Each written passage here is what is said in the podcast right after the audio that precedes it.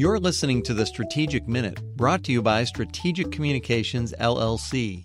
From our public relations practice in Syracuse, New York, I'm Michael Meath. Recently, I had the chance to teach corporate communications to executive level MBA students at Syracuse University's Whitman School of Management. The class was included as an elective in the IMBA curriculum as part of a long term effort by the Public Relations Society of America and SU's Newhouse School of Communications to put formal communications education into business schools. Syracuse University is one of about a dozen universities around the United States to embark on this initiative. For the past several years, I've been hounding public relations and communication students that they need to understand the fundamentals of business in order to earn a seat at the management table and help CEOs articulate their vision.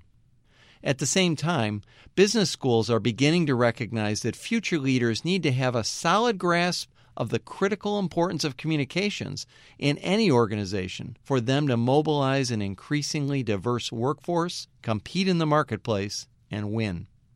While it might seem like common sense that well educated corporate leaders should know the importance of communications within their organization, most have never had any formal education in public relations.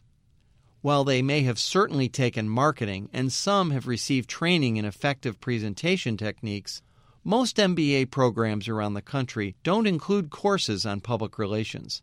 In this field, there's a science behind audience segmentation, key messaging, media relations, crisis communications, and reputation management when dealing with complex business problems. But for many, it's been more natural to simply focus on the operations of business. That trend is changing, and future business leaders are stepping up their game. It has become much more challenging to control any message, Real time digital media are dominating our shrinking world, and stakeholders are finding their way directly to organization leaders to provide feedback, whether they want it or not. It's critical that leaders understand the importance of public relations and corporate communications for their employees, their customers, the government, and the media. The caliber of entrepreneurs and CEOs is higher than ever before. To compete in this changing landscape of business, however, being a better communicator will only make them more successful. And that's your Strategic Minute, brought to you by Strategic Communications LLC. Are you being heard?